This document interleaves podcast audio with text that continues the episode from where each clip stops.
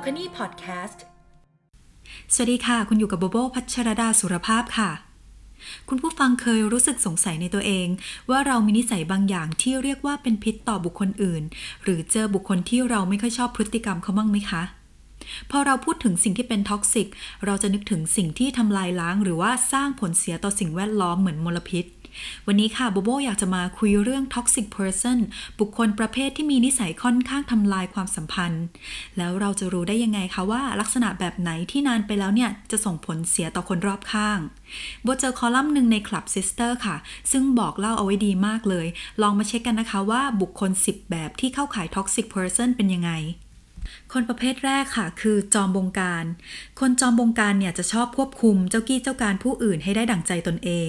ไม่เฉพาะแค่เรื่องงาน แต่ว่ารวมไปถึงชีวิตประจำวัน ต้องการให้คนอื่นทำแบบที่ตนต้องการ ลามไปถึงเรื่องส่วนตัวของคนอื่น จนบางครั้งเลยขอบเขตและพื้นที่ของอีกฝ่ายโดยไม่รู้ตัว คนประเภทที่ 2 คนขี้ตัดสิน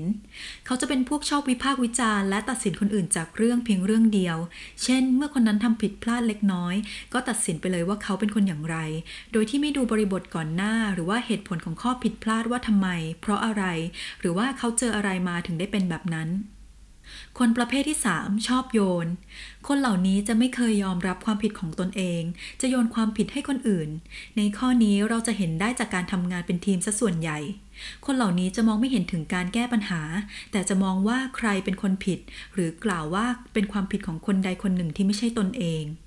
คนประเภทที่ 4 หลงตัวเอง เขามักพูดให้ตนเองดูดีทั้งทางตรงและทางอ้อม ลักษณะการพูดจะทำให้รู้สึกว่าได้รับความช่วยเหลือ แต่เมื่อฟังลึกลงไปจะเริ่มเป็นการยกยอตนเอง โดยข่มผู้อื่นทำให้ผู้อื่นรู้สึกด้อยค่า คนประเภทที่ 5 ขี้อิจฉาคือบุคคลที่ไม่สามารถทนเห็นคนอื่นดีกว่าตัวเองได้ ไม่ยินดีเมื่อคนอื่นได้สิ่งที่ดี อยากมีอยากได้ ไม่พอใจในสิ่งที่ตนเองมี คนประเภทที่ 6 ความคิดติดลบ คือคนที่มองทุกอย่างในแง่ลบไปก่อน มีความกลัวว่าจะออกมาไม่ดี กังวล เห็นแต่สิ่งที่จะผิดพลาด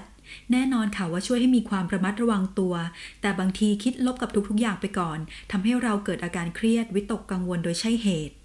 คนประเภทที่ 7 ขี้นินทา คนที่ชอบคุยเรื่องของคนอื่น เอาเรื่องที่ไม่เกี่ยวกับตนเองมาพูดอย่างสนุกปาก กลุ่มคนเหล่านี้จะสร้างความน่ารำคาญใจให้แก่ผู้อยู่ร่วม ใช้เวลาไปกับการจ้องจับผิดคนอื่น และพูดแต่เรื่องของคนอื่นจนติดเป็นนิสัย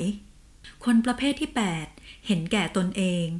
เป็นพวกที่นึกถึงแต่ตนเองเป็นหลัก ไม่มองส่วนรวมหรือว่าคนรอบข้าง ไม่นึกถึงความรู้สึกหรือความต้องการของคนอื่น โฟกัสแค่ความต้องการของตนเองว่าตนเองต้องได้รับประโยชน์ ต้องได้ตามที่คิดไว้เสมอ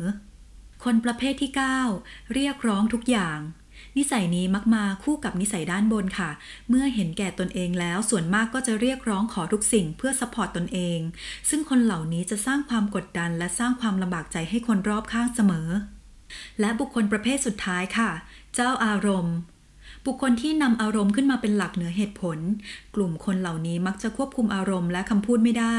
อาจจะมีคำพูดรุนแรง พูดจากระทบกระทั่งคนรอบข้าง เมื่อไม่ถูกใจก็จะหงุดหงิดบ่นหรือว่าโวยวาย และนี่คือนิสัยของคนสิบประเภทที่ส่งผลในด้านความสัมพันธ์ต่อคนรอบข้างมากๆ ถ้าเราเองมีนิสัยบางอย่างที่เข้าข่ายตามนี้โดยที่เราไม่รู้ตัว ให้ลองเช็คดูนะคะ แน่นอนค่ะเราอาจจะเปลี่ยนคนอื่นไม่ได้ แต่เราเปลี่ยนตัวเราเองได้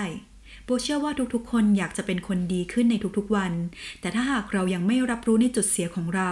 อาจจะทำให้แก้ได้ไม่ตรงจุด แต่เมื่อเรายอมรับค่อยๆ ปรับและแก้ก็จะสร้างผลดี เพื่อสัมพันธภาพที่ดีต่อผู้อื่น และอาจจะทำให้เราได้รับความสุขที่มาจากความรักของคนรอบข้างได้มากๆทีเดียวค่ะ ขอบคุณที่รับฟัง Blue Balcony Podcast episode ต่อไปจะเป็นอะไรติดตามได้ในหลายช่องทางค่ะ ทั้ง Facebook Page Instagram และ YouTube Channel แล้วพบกันนะคะ